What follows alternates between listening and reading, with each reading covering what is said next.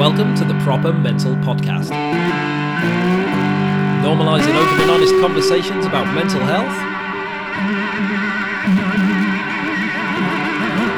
by having open and honest conversations about mental health.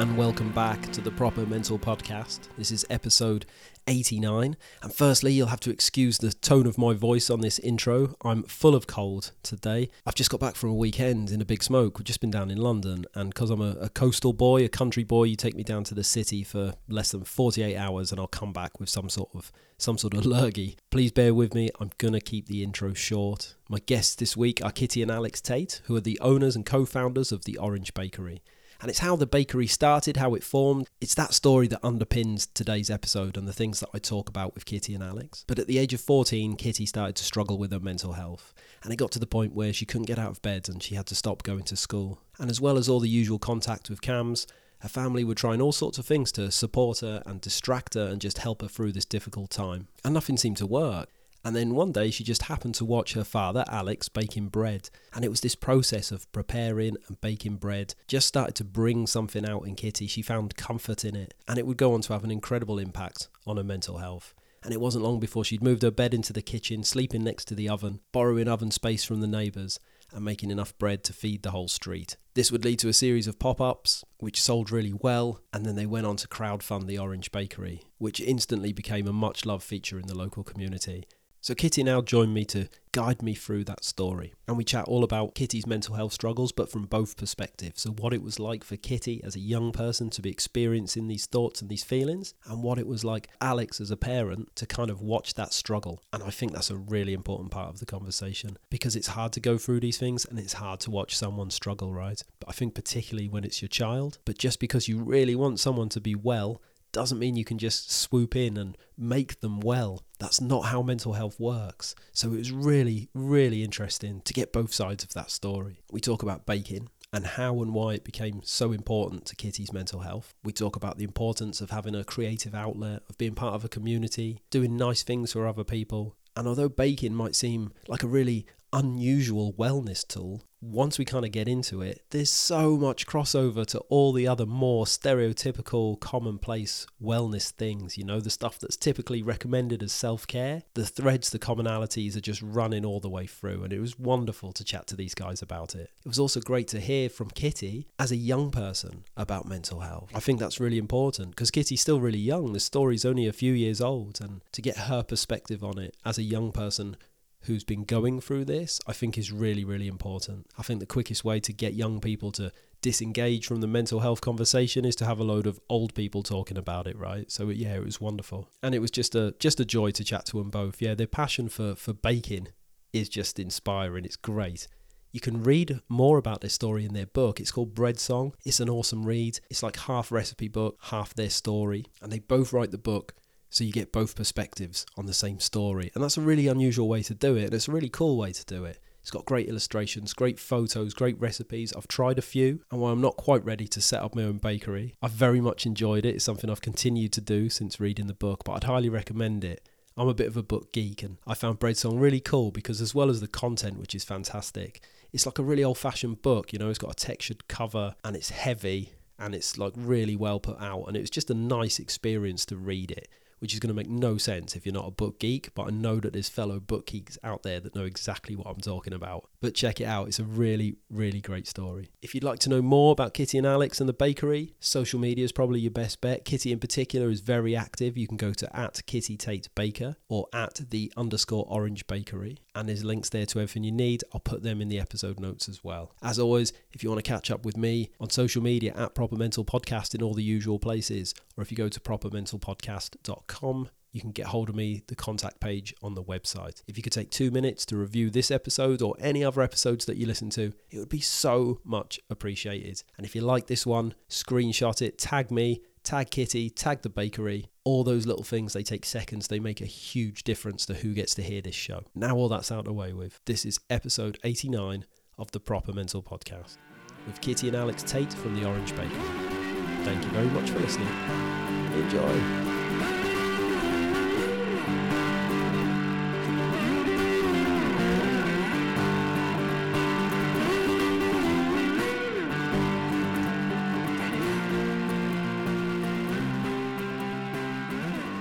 So here we are with another episode of the Proper Mental Podcast, and my guests this week are Kitty and Al Tait. How you doing, guys? Very well, thank you. Very well. Love to see you. Yeah. Uh, yeah, thank you so much for joining me. I um I really appreciate it. So as we record this, it's like half past two in the afternoon. So is this your sort of knocking out knocking off time? Is it in the um in the baking world? It would be, yeah. I mean, everything's in slight lag in the baking world. So most people are having breakfast, we're having lunch. When they're having lunch, we're having dinner. When they're out having fun, we're sleeping. So this is the, uh, this and when is they're sleeping, time. we're baking. Yeah, this is a supper time conversation for us. Exactly. Right, yeah, getting getting ready for bed. Yeah, I've got a um I've got a mate who's a baker, and we were actually chatting the other day, and he was saying that whenever he goes to like a social occasion, takes his kids to a party or something like that, and he mentions he's a baker, he always has to roll his eyes because people are like obsessed with what time he gets up in the morning. And as soon as he said he's a baker, they're always like, "Oh, what time do you have to get up?" Oh, I couldn't do it. Yeah. But is it is it the same for you guys? Does it Oh, it's mentioned a lot? exactly the same. Sometimes except we, we do have a secret, don't we? we do have a secret. Yeah. Sometimes we exaggerate it. So sometimes we're like, even when we get up at like four o'clock or five o'clock, we'll be like, oh, we didn't go to bed. Yeah, no, we've been baking all through the night. even on my days off, when I've like, I got up at eight o'clock and people go, oh, what time were you up this morning? I was like, very early. Yeah, very early. But the weird, the weird thing is because our, our secret is that because we work with sourdough mainly, and the last journey of sourdough is in the fridge. It means actually we get up qu- not too bad.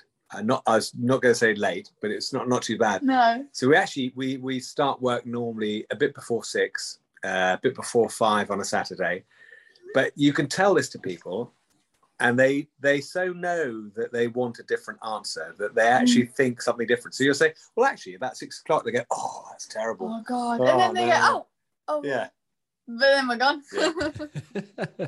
oh, six o'clock's all right. You know, six o'clock's not too not too bad at all. Oh, but um, I um, I wanted to start Kitty with you if we could. Mm. Um, and I was wondering, how old were you when you started to experience some problems with your mental health? Hmm. I think it's really hard to date back because I was 14 when I came out of school because of my mental health and when my mental health became all consuming. But I think I've been, I was really struggling since I was about 13.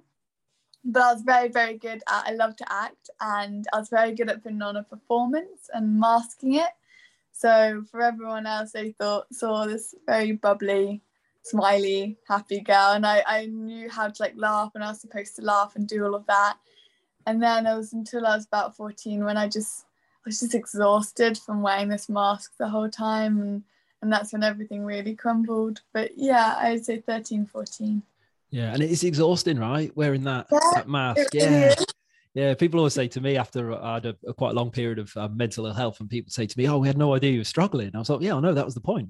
know, I was- I'm a really good actor." can like believe it. Like sometimes it's quite good actually to pretend because it means you believe it yourself. So I know like when I'm having a really down day and I work in the bakery, I do feel better because I'm I'm not like down in the bakery. Like I'm smiling, customers and keeping it up. And then afterwards, like okay, maybe I'm not as like feeling as sad as I thought I was. But no, it is. It is exhausting when it's day to day. Yeah, but I, love that actually because sometimes we do need to kind of give ourselves like a little bit of a jump start. And once the day jump starts and then we get in that environment, like you in the bakery, and Yeah. we're happy and stuff, then it kind of like, all right, today could have gone one way. And because of this, it's going another way. And that's really positive, right? Yeah, like it doesn't have to be a real smile at first, and then it does turn into a real smile. But it's okay to like fake smile at first. Yeah, definitely. It's um, it can be quite a, a positive thing in the in the moment. I think. Yeah, but um, as as things started to get worse for you, Kitty, did you know what was going on? Had you sort of Mm. covered mental health in school? Did you know what it was? Did you know what was happening to you?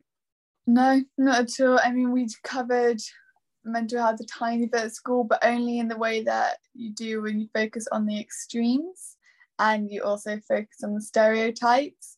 And I think the main, my main problem was that everything I'd learned about mental health was caused by something big and traumatic. So people who were depressed might have been in a car accident or something, or might have had like a grief or something big might have happened to them. And people who were anxious had always been anxious and were always that anxious kid and had always struggled with it. And that was Mm, neither of those my thing. Like I was always a happy, bubbly kid. Nothing had actually changed in my life. I think that was the hardest thing was everyone, especially when I did get really ill, everyone kept asking me like, why? Like, was she bullied at school or what? What happened? Why she suddenly just stopped being able to function, literally? And I don't know the why. I don't think I'll ever know the why. Just something went off in my head and it triggered all these emotions, which I now know are just can be sometimes genetic, but are just physical emotions in your brain, just like chemicals. But I didn't know back then. Yeah, it's scary. Yeah. Yeah, it's tricky, isn't it? And I think that's really common because so many people, well, I've spoke to people, I suppose, on both sides of the coin, right? So people who um exactly the same as yourself, I'd say the same about myself, is just it's just something that happened. There was no there was no trauma, there was no anything behind it. Mm. Um, and a lot of these people I spoke to, myself included, didn't say anything for a long time because of that reason. He said, "Well, this doesn't seem big enough. This doesn't seem like this is a is a thing. It almost didn't seem justified." But since I've been doing this podcast, I've always I've spoken to some people who have gone through so much that they didn't speak about it either because they were like, "Well, this is so big, no one else will relate." You know, so it, it doesn't really yeah. matter where where you stand. You know what that why is. You're justified. Yeah. Yeah, and we're incredible at kind of talking ourselves out of asking for help for those sorts mm-hmm. of reasons, right? But um. But also, the moment you ask for help, then you're acknowledging it, and it's so much easier just to not acknowledge it. And if you don't speak about it, then it's not actually present. Then it's it's all in your head, and if it's all in your head, then it's in your control, even though it's so not. And the moment you talk about it with someone else, and it's out of your control, and then it's even scarier. So yeah, that's it. It's a perfect way to put it. It's a really lovely way to to put it. Yeah. And um, Alex, from from your point of view, um, as Kitty started to to get more and more poorly, um, did you know what was happening to her? Do you recognize signs? How did this start to start of come onto your your radar as dad? Uh, well, I think I think Kitty's performance, yeah, that, yeah, she talks about the mask was was a very impressive performance, uh, and it's a very convincing mask. So, yeah, it took us totally by surprise when it did fall. And you know, of course, you can look back and go, "Oh, okay, maybe that was a little bit of a warning sign," or there was this little clue. But they were so sporadic and so um, in the moment. And also, you know, the reality is that we're, yeah, we're a, a, a family of five with far too many animals as well, and uh, trying to sort of juggle all the things that we were trying to juggle in terms of work and and life and schools and exams and everything else you've only got a certain amount of sort of uh, register for for picking up on the anomalies, uh, and you want to believe that everything's fine. So I think we wanted to believe that yeah, well we yeah, the, the, the other two, and even just thinking back to my own life, being 13, 14 isn't easy. Mm. Uh, and um, there's and all sorts of challenges. Been, yeah. And I think the hard thing was that I was I quite like being the easy one. Like I was like that youngest one who was just like kind of always had her own thing and you never had to worry about and that's very much what I played into. So mm. I think it was really hard for you guys because I didn't give you any indications until yeah. literally overnight when one day I got up out of bed and then the next day I didn't. Mm. Yeah. So total, it was, you know, I think as Key just sort of said, it was a total surprise on every level. One, because it actually happened, and two, because it happened to Kitty, you know, who was the last person in our family, and that includes the animals, that you would have expected it to, to happen to. Yeah, sure. I, it, that that makes so much sense, and we tend to think about periods of mental ill health as this big like EastEnders style dramatic thing that happens. But you know, for the vast majority of people who are going through something, they're also just going through life, and the people around them are just going through life. And in amongst the bad days, there's days where we just kind of muddle through, you know. And I know when I was um, uh, poorly, it was just after the birth of my son, and then we had two children really, really close together. And my wife was like, "Look, I know you're struggling, but I've got two babies here." You know, mm-hmm. it's like uh, you know, there's only so much she could be there to support me because the babies had to come first, you know. And it's um, it just that family dynamic just makes it so so tricky, doesn't it, to maybe spot the mm-hmm. signs or to to jump in quickly when there's other things in life just going on, isn't there? Yeah, yeah. totally, totally. So, um, Kitty, did you go down the more uh, traditional route initially with like uh, CAMHS and therapy and all that, all that sort of stuff? How did you first start to try and um, to get some control over this situation? Yeah. So initially, I went to CAMHS, but I I've never had any therapy, and I still haven't had any therapy. It's something that I think I just I just didn't think would work for me, and in a very like cheesy way, I've been really really lucky with parents who have just listened to me and helped me articulate my thoughts, and helped me just just talk out loud about it all, and that has been has been probably for me the best sort of therapy. So yeah, maybe I have had therapy, but my therapists are my parents. I don't know if that's screwed up or not. I'm not going to go too deeply into that. Um, and then I also was that was given fluoxetine, which I started taking again, which I take whenever I find my mind a little bit too overwhelming or when I find my emotions go to extreme. And that's always been really helpful to me. And that was something that I didn't feel it's strange. I think a lot of people have stereotypes over taking like or prejudices against taking medication. And I never I never did, and no one in my family did either. So when I was prescribed it, I didn't feel any fear or anything. I just thought if this was something that was going to help me, that'd be great. Yeah, yeah, that's the thing. It's just such a personal choice, isn't it? It's such mm. a personal choice, and for some people, it's it's it's great and it's easy, and for some people, it's not, and it's like absolutely um everything in between, you know. But I think a lot of people's reluctance is based on a certain amount of stigma. Um, you know, we tend to hear of all the negative experiences, right? So yes. we can we can share our positive experiences without saying to someone, "I think you should do this," but it's fine to just say, "Yeah, you know, I'm exactly the same. I'm very open." Yeah. yeah, yeah, I'm the same. I I um I didn't for a long, long time. And as soon as I did, things got better very quickly. You know, and I mm. was that person who was like, oh, I'm never doing that. And then as soon as I did, I was like, yeah, I should have done this years ago. but it's just uh I think oh, you're yeah. ill and you've got a headache and yeah. you don't take it because you don't really again, it's the same coming back to mental health, articulating it to someone else. Taking a pill, taking another step, suddenly it makes it more real and more physical. I think it's I think it's what you know we were talking about at the very beginning about sort of having the right to mm. you know, acknowledge that there is a problem. Uh, and we're very hard on ourselves about thinking, well, yeah, do I have the right to take medication or do yeah. I have the right to? to am I bad? I think for me, yeah. it was a big thing. I was like, am I bad enough? Like, mm. you know, like, am I bad enough to be medicated? And actually, you wouldn't think that if you had a headache and you wouldn't think that if you had like a cold or flu and you were like really, really sick and you really needed something, you wouldn't think, oh, am I bad enough? you would if you knew you needed it. And I think that's the same thing yeah. here. Like you can get really bad, but you don't think you're bad enough. And I think the whole physical mental health is a really interesting one to compare because it means that every time I get somewhere in my mental health and I, I feel myself being harsh, I compare it to physical health and then it really helps you find the right answer. Yeah, it's great to kind of ask yourself that question. Yeah, if this was a mm. physical mm. symptom, would I take a paracetamol or whatever? You know, yeah, yeah it's, a, it's a nice nice way to do it. Yeah. So when does um when and how does baking enter the picture? Because that was kind of the big sort of turning point for you, right? Mm. Yeah. So like I said, I've had no therapy, but I've probably had a lot of bread therapy. So um when I was when I was 14, that's when I like left school and I just spent months with so much anxiety and depression. I could barely leave the house. Sometimes I could barely even leave my room. But my parents and my whole family were amazing and they tried to just distract myself from all these things that were going on in my head. So, like, my brother would try ping pong, or my sister would try art, or my mum would try gardening, or something like that. And it wasn't until nothing really stuck. I'd try it for like half an hour and then I'd start to feel really sad again and all the emotions would come through and I just want to go watch Gilmore Girls or just something to like calm myself. And then one day I watched my dad make a loaf of bread and it wasn't spectacular. It was just flour, water, salt, and a tiny bit of yeast. But to me, it was just magic. And mixed it all together into this like floopy anemic mix. And I was like, oh, that's that's not gonna turn into bread. That's gross.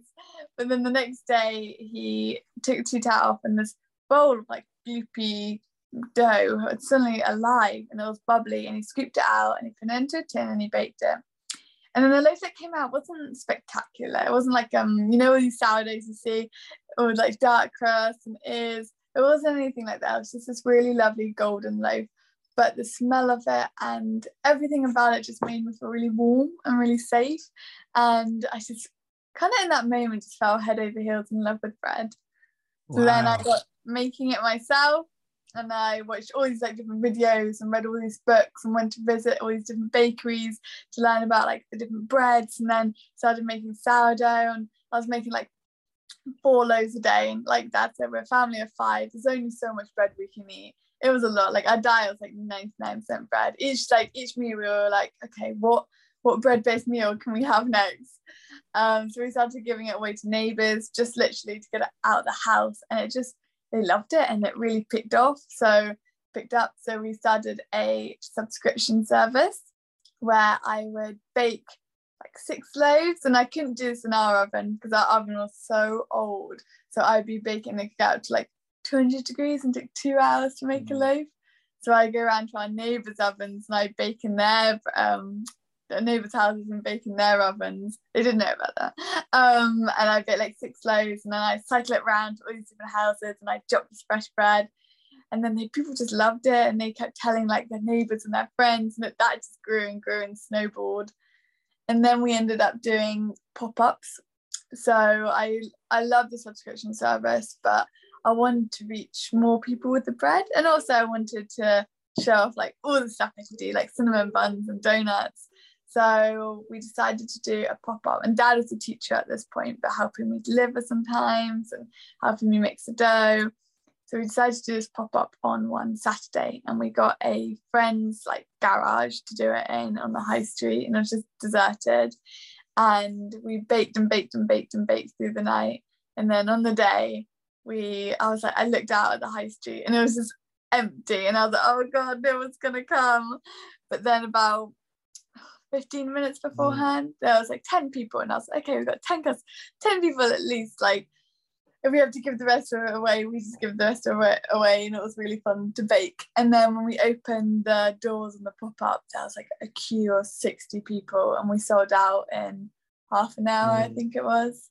So we did more of those. And then one day, someone came to the pop up and he had a shop on the high street and he just loved how like everyone in the community was queuing to get this bread so he offered us a shop on the high street that he could give to us rent not rent free but lease free. Rent free would be very nice but lease free. So it means that i didn't have to sign like a six year lease at 14 um but the biggest thing is like we didn't have any money. We had about 200 pounds maybe from the pop-up and everything we were earning we were just putting back into the bakery and trying to build it trying to get mixers and things like that.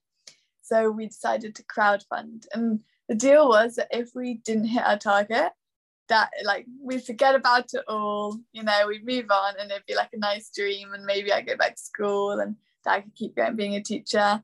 But if we did hit our target, dad would leave his job and we would set up a bakery. And we hit our target, I think, within 48 hours. Wow. Doubled it at the end of three weeks. And we still have this like orange tree in the bakery wall that and then each orange has a crowdfunder name that's kind of how i came to how we came to open mm. our bakery. Yeah. Sliding doors moment. Yeah. yeah. Yeah very much so. Would you were you doing much baking yourself alex before this point? Was it a hobby or? I baked for a really long time, but I, I, I defied that whole Malcolm Gladwell 10,000 hours bit in that I, I, must have baked, you know, a thousand loaves between the age of, of uh, yeah, 20 when I started baking and, and when Kitty saw me baking. And I, I think about three of them were edible.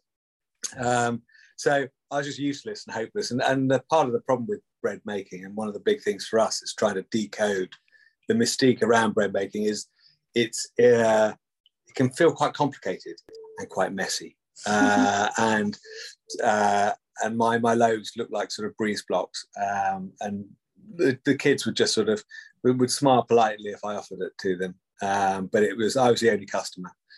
Um, and then then I found this amazing method that uh, that involves absolutely no kneading, no mess. And you leave it overnight. It's all about letting the the yeast start to sort of work its magic on the dough and ferment. And that was the method that Kitty saw me make, use, and that was our that's how we started out. So, so yeah. In answer, I was a uh, not really a baker, uh, and now I think you were. You just weren't appreciated. So dad would bring his bread to the table, and then and it'd be like two piles. One would be the white slice from the calf, and one would be like homemade bread. And we'd all just scrabble for the white slice and leave the homemade bread in the corner to just go cold. Yeah, my um my kids did exactly the same. I, I got your book in preparation for Oh. this, and I've been Oh. um I've been trying your uh, that recipe you just mentioned. So I've had a couple of goes at it, and um, my kids did exactly the same at the weekend. Me and my wife were like, "Oh, come and like you know we we were listening to the bread song and all that, and we are like, come and have a look at this, kids." My daughter was quite interested, and my son was like, "Nah, I'm playing Nintendo. Uh-huh. I'll, I'll have that Warburton's over there, please, Dad." But uh, it, was, it was exactly the same. the same. My brother's the exact same. So we, we had to develop a special loaf for Kitty's brother because he got really cross with the holes letting the, the, the butter through. Uh, so we've we've named it after him. This, The this Albert loaf. loaf. There's a recipe in the book Yeah. too, but it's just like white, fluffy bread that's almost identical to like the Kingsmill, just a little bit bougier. Yeah, okay, that'll be on my list to uh to try. Did it next. did it did it work for you then? Uh, the, the first time, not at all, not in the slightest. I don't know what I did wrong.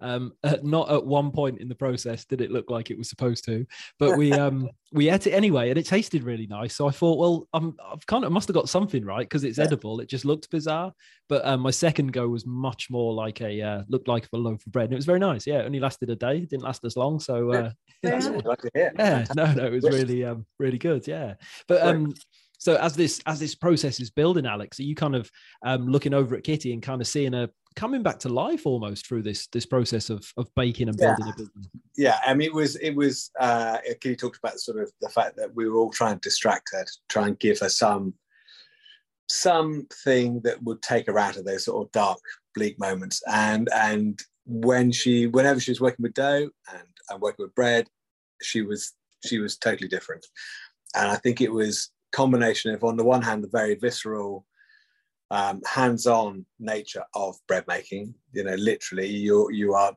plunging your hands into bats of dough and turning it and pulling it and shaping it and, and twisting it and and before you bake it. And then you've got the the other dimension to Kitty which is you know she is a natural giver and I'm a uh, feeder. Um, Yeah, and so It's a nice way of putting it, but I'm just a big feeder being able to do things for and a people, people pleaser. and give things to people uh, gives her a real sort of kick so I think it worked on both those levels and it was yeah it was it was brilliant um, because yeah it's a long slow journey not out of the sort of darkness because actually I think it's a in a way the journey is about sort of accepting Mm. that there will be dark moments and finding your own sort of solution and techniques to deal with it. But bread was bread alongside Kitty's own sort of self-awareness were, were yeah were, were the two crutches that that really helped her get to a better place. yeah it's a really interesting point actually i think there's so much to be said for doing nice things for other people as part of recovery because so much about um, mental ill health you think such negative things about yourself but when you do something nice for other people you're almost proving that little voice wrong right you say like i can't i can't be a bad person because i'm doing this thing and it's making people really happy in a very nice way you know Yeah, that's exactly it. And I think it's just being able to have a product of your time. So much of the time, you just feel like are slightly useless. And to make something that brings other people joy, not only is it like, oh, that's nice, it brings them joy, but it means like your existence has kind of been justified. Yeah, I think you're deep. I so agree. You're so deeply aware of what you're taking when you're feeling in a, in a sort of in a dark place, in terms of people's time and energy and effort Mm. and emotion sapping and so on. Yeah. Actually being able to you're aware that you're yeah you're aware that you drain the room a little bit. And that's and it's really lovely Mm. to not to not yeah for a while. Even Yeah. if it is just for half an hour. Yeah, what a lovely way to look at it. Yeah, I like that a lot. And uh, something that I talk about a lot that's a really positive in the mental health space as well is finding some sort of creative outlet. And like we tend to think as creativity is like you got to paint or make music or write and that's it. But it's such a uh, baking, particularly as you guys get more experimental along the way. You know, when I'm reading the book, there's a real creative element to it. And would, did you kind of kind of feel yourself was that good for you, Kitty, to be able to express yourself in the, in this way and just really kind of put some of you into the the things that you were making? Yeah, completely. And again, like I say, to have this relationship with the product, to put so much like love and energy and time and respect into something, and then give that away was just amazing. So yeah, completely. Yeah, and it's something I often say about this podcast, which has been very important for my own like recovery journey, is that I had to learn to accept that if we had this uh, conversation, you know, last week or this morning or in a month's time, it would be completely different, right? And it is what it is yeah. in the moment, and then I just put it out for the world, and it does what it does. And for me, as a very anxious person, a big overthinker, that took a lot of learning, and I saw a real parallel between a lot of the some of the more experimental recipes that you guys do, right? Because you kind of like throwing this stuff together and it might work and it might not. And you've just kind of got to accept that. And learning to accept things is a big part of, of healing, right? When you've not been uh, not been well for a while. Yeah, exactly. And and what I loved about bread was for me, I just wanted to be in control. I was just trying to get back in control of my life and work out why it span it spins so quickly off like off the tracks. And with bread you cannot control it. Every single day it's like your mental health. You might do all the right things. You might sleep well. You might eat well. You might wash and get have wear nice clothes and then you wake up and suddenly everything's grey. And it's the same with bread. You might do everything right and then you wake up and it turns out horribly. But it's okay because then the next day you get to try again. And it's a great well, it's like your, bread. your loaves that you talked about tom you know felt you did everything right, didn't work out first time, second time, yeah, you know, did. I think an awful lot of what we do on a practical level is built entirely on failure. When we we really have failed a lot, fantastically. Yeah, yeah, yeah. Um, but also, I think coming back to that, I, am really intrigued by you using that word creativity. I, I think we we have a trope of what creativity is, and as you said, you know, making music, making great art. These are writing. These are the sort of the the the superheroes, the, the Galacticos of, of um, you know creativity. But actually, you know, just Kitty's creativity comes out in so many different ways in how she comes up with eh, fascinating recipes and ideas, but also how she sells it and how she thinks and how she interacts. All of these things are are aspects of creativity that that just the life that we're leading at the moment mm. enables you to live. You know, yeah. live and that's what I love about so much of the bread baking was yeah, it was a baking, but I also loved uh, labeling the bags and I love making stop motion videos for the Instagram and taking photos and making like little animations and all of that. I loved the creative side that came with the creativity of bread. So I think it was all the other side that I really loved too, and all these things which I'd loved as a kid I was able to like bring back.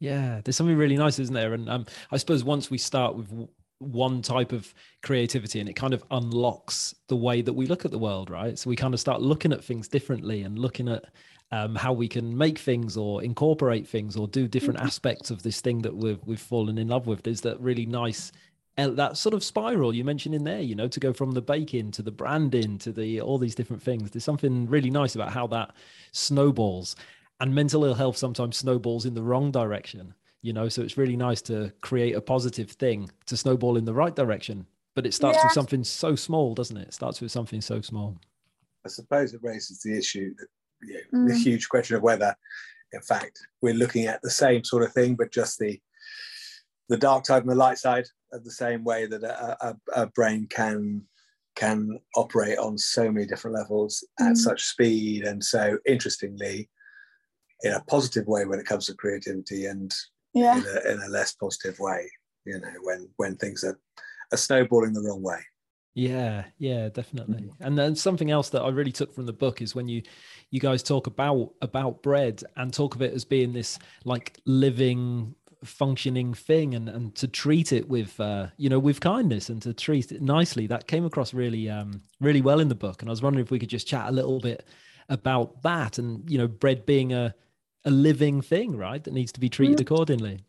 Yeah, I think for me it was one bread is alive and living, and you're basically creating life, but also like anything that is alive, it needs help and it needs help to live and that is a was an amazing sense of gave me an amazing sense of responsibility when I feel like like I said when I felt so helpless like everyone was trying to keep me alive I was busy keeping something else alive and that was really empowering and that's a great thing about bread that's yeasted or sourdough or it gives you an extraordinary sense of purpose and yes it takes time but the time is the time was brilliant for me because I knew I had to wake up to bake the bread and I knew I had to be there in the evening to shape it because it was alive and it needed me just as much as I needed it.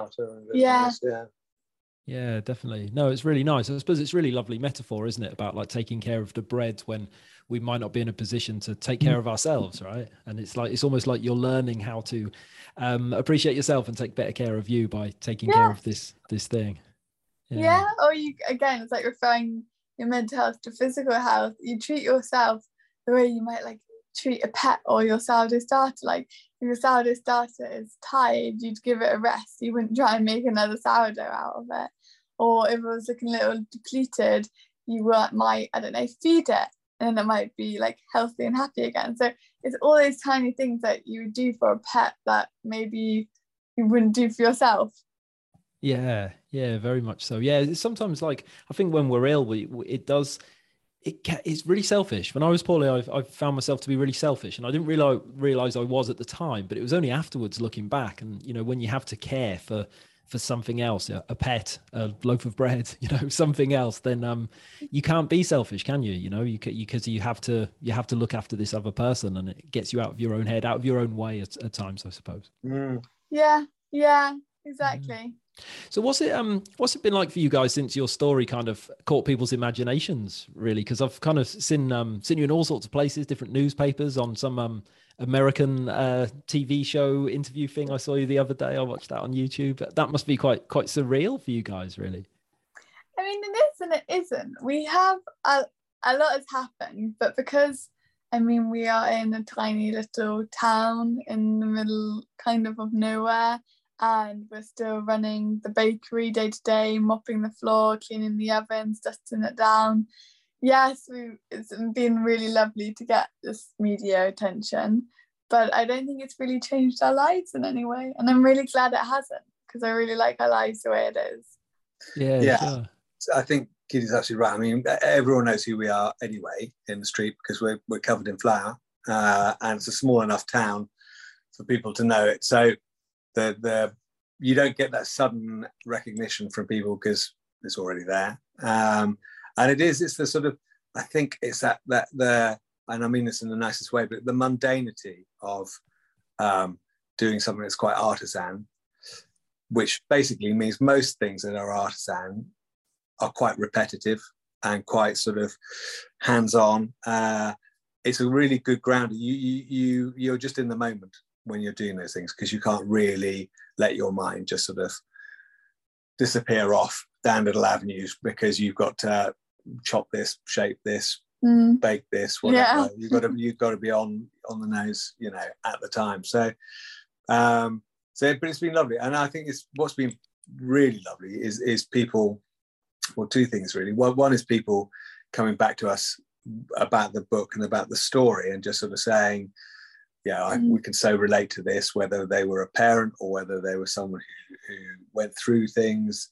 But the other thing is is um, people baking Kitty's recipes and and just suddenly going, I didn't think I could bake bread, Yeah. and I can, And I can. and that's that is fantastic.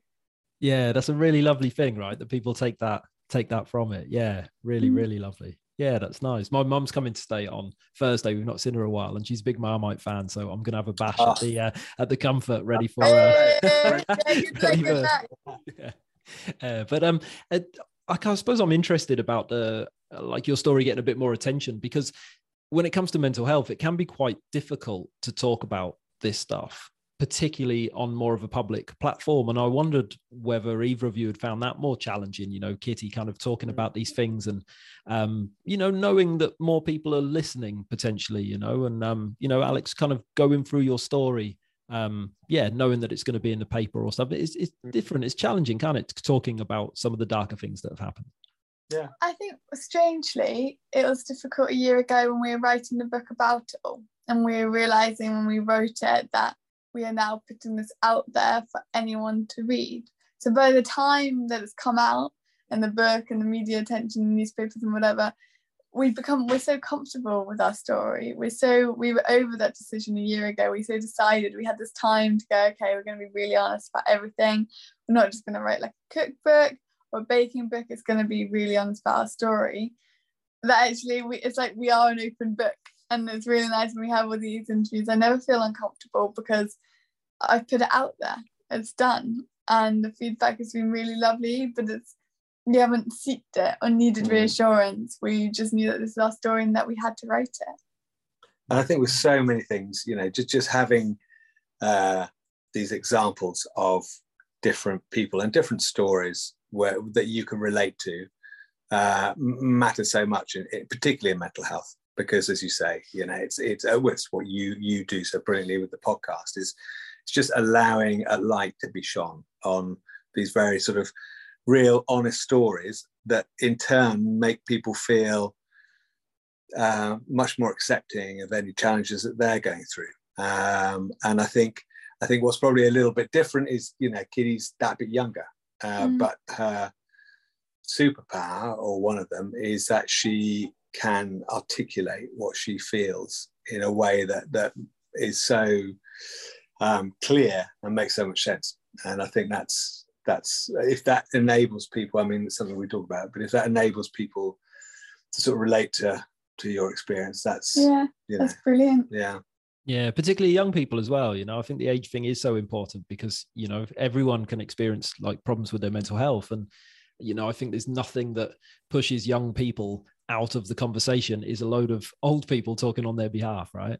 Yeah, so yeah, you, you exactly. need to you need to see yourself in these conversations whoever you are whatever you are you need to see yourself in these conversations to kind of feel that your voice can join the conversation i think that's a really nice way of putting it. Yeah, yeah That's a really nice way of putting it. Oh, and you, you guys mentioned where you um where you lived before, and that's something that's really important in your story, I think, as well, is is the place that you live and the sense of community around around your your baking and your family and all the people that you interact with. And I think community is something I talk about a lot on this podcast because I think it's plays a huge part in us being mentally well and um, Mhm. you know connecting with the people around us. But um, is, is that something that you kind of look at now and can see your because you have like a real like prominent role in the community right with the the bakery people know who you are and they're connected to you for it and that's like that's a powerful thing as well right Mm. I mean, like, we always joke that we didn't really decide to open a bakery, that just Watlington and our community decided we were going to open a bakery. We just went with it. It's been really lovely, and I love knowing things about our customers, like who likes the crusty bread and who wants the cinnamon buns and how many cinnamon buns, and which kid likes a bun with the icing and which kid doesn't. And it's really lovely. But a lot of people do ask us, like, oh, are you going to open another bakery when are you going to or will you come over here and actually like we we we know that we wouldn't because we bake for Watlington we bake for our community and that's it mm. Mm. yeah I think Oh. I'm always fascinated by the sort of perfect size of things, you know, perfect size of a street or a school or a business or, or whatever. And I think we- we're we're very lucky to be in a town that's a really perfect size. You know, it's it's big enough for us not to be feel sort of you know uh, under the spotlight, um, Mm. but it's small enough that people know us and we know them, uh, and uh, and that we couldn't exist if it wasn't for kind of the support that we've had from our community. Uh, and it's really nice to give something back to the community as well now. yeah definitely. Like to be part of something that's bigger than you really isn't it community? Yeah. that's the idea. Something that's bigger than you and play your role in it and give something back to it like you say. That's a really um really healing thing a really helpful thing. Yeah definitely. And uh, i've got one more thing on my list that i wanted to ask you about guys as well and that's um that's social media because it's something that's talked about so so much these days you know the pros and the cons and stuff like that. But something that i really noticed when reading your story is that it plays a big part in um in connecting you to other people. And you know it really seems like quite a, a useful tool for you in particular kitty to kind of um, connect with people and learn about stuff. And you just seem to use it and talk about it in a really really positive way. And i think sometimes with social media we can focus all on the bad stuff but there's plenty of benefits too as well right yeah i think you're so right. Like everything is a two-sided coin. And yes it can be really negative and lots of people can compare on it but it's also brilliant because it connects the world. And for me it connected me to the world. It connected me to something that was bigger than Watlington and this little bubble that I was living in. Especially at the beginning it showed me that there are people out there in all these different places and countries who believe even if we didn't speak the same language they were just as passionate about bread as I was and I loved that and that's what really drove me on to then get better and to be able to explore that world because it just looked amazing and it is amazing and I have been able to. Yeah. Oh, that's really, uh, really lovely. Yeah, definitely. And um, yeah, thank you so much for joining me today, guys. Um, I really, really appreciate. it. I've loved your book. I enjoyed it so, um, so much. It's a, it's really lovely, really lovely story, and it had kind of like a nice, a nice mix of everything that I want from a book. But um, I love that it was the like the the baking book and the story as well. Like my wife would say to me, "Are you reading a cookbook before bed?" Like, you know, what you just wouldn't expect it. So that that was really really nice. Yeah, I mean, just before I let you go, what was the process like of, of writing writing that? You know, how did you pick which recipes for a start? Because that must have been challenging. That was so painful. I'd be, I, I, I just went in so many circles. If I'm honest, like it wasn't neat at all. I'd be like, cardamom and orange or cardamom and lemon. Decide, decide, because we make new stuff every single day. So I wrote about, I drew up a list of about like 100, 200 recipes. And then from there, I just whittled them down. But we still got a lot to go. oh, mate. But the process was good. I mean, it was, uh, it was a three person process. So, yeah, the missing member here of our team is is is Katie, my wife, Kitty's mum uh, who was just brilliant at pulling all our ideas together. So I would write, and she would read that to Kitty, and then Kitty would write uh, a sort of response, almost like a pen pal letter, uh, mm. and then Katie would sort of somehow take what we'd written and just just sort of edit it down to something that that, that really worked. So yeah, it was it was a really and it was very cathartic actually as well. Yeah, in the end. Yeah, you know, it really was. To, to be able to look back. Uh, so much of what we've done has just been this fairly unstoppable juggernaut driving us forward. So, writing a book gave us a chance to just sort of look back and recognize and acknowledge things. So it was it was great.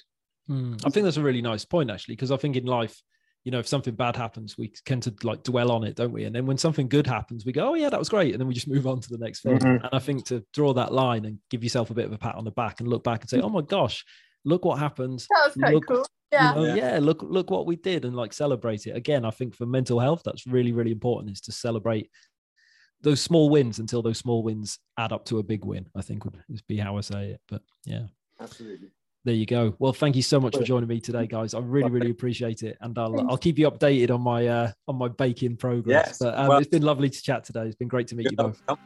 Yeah. yeah. Cheers, guys. Bye bye. Thank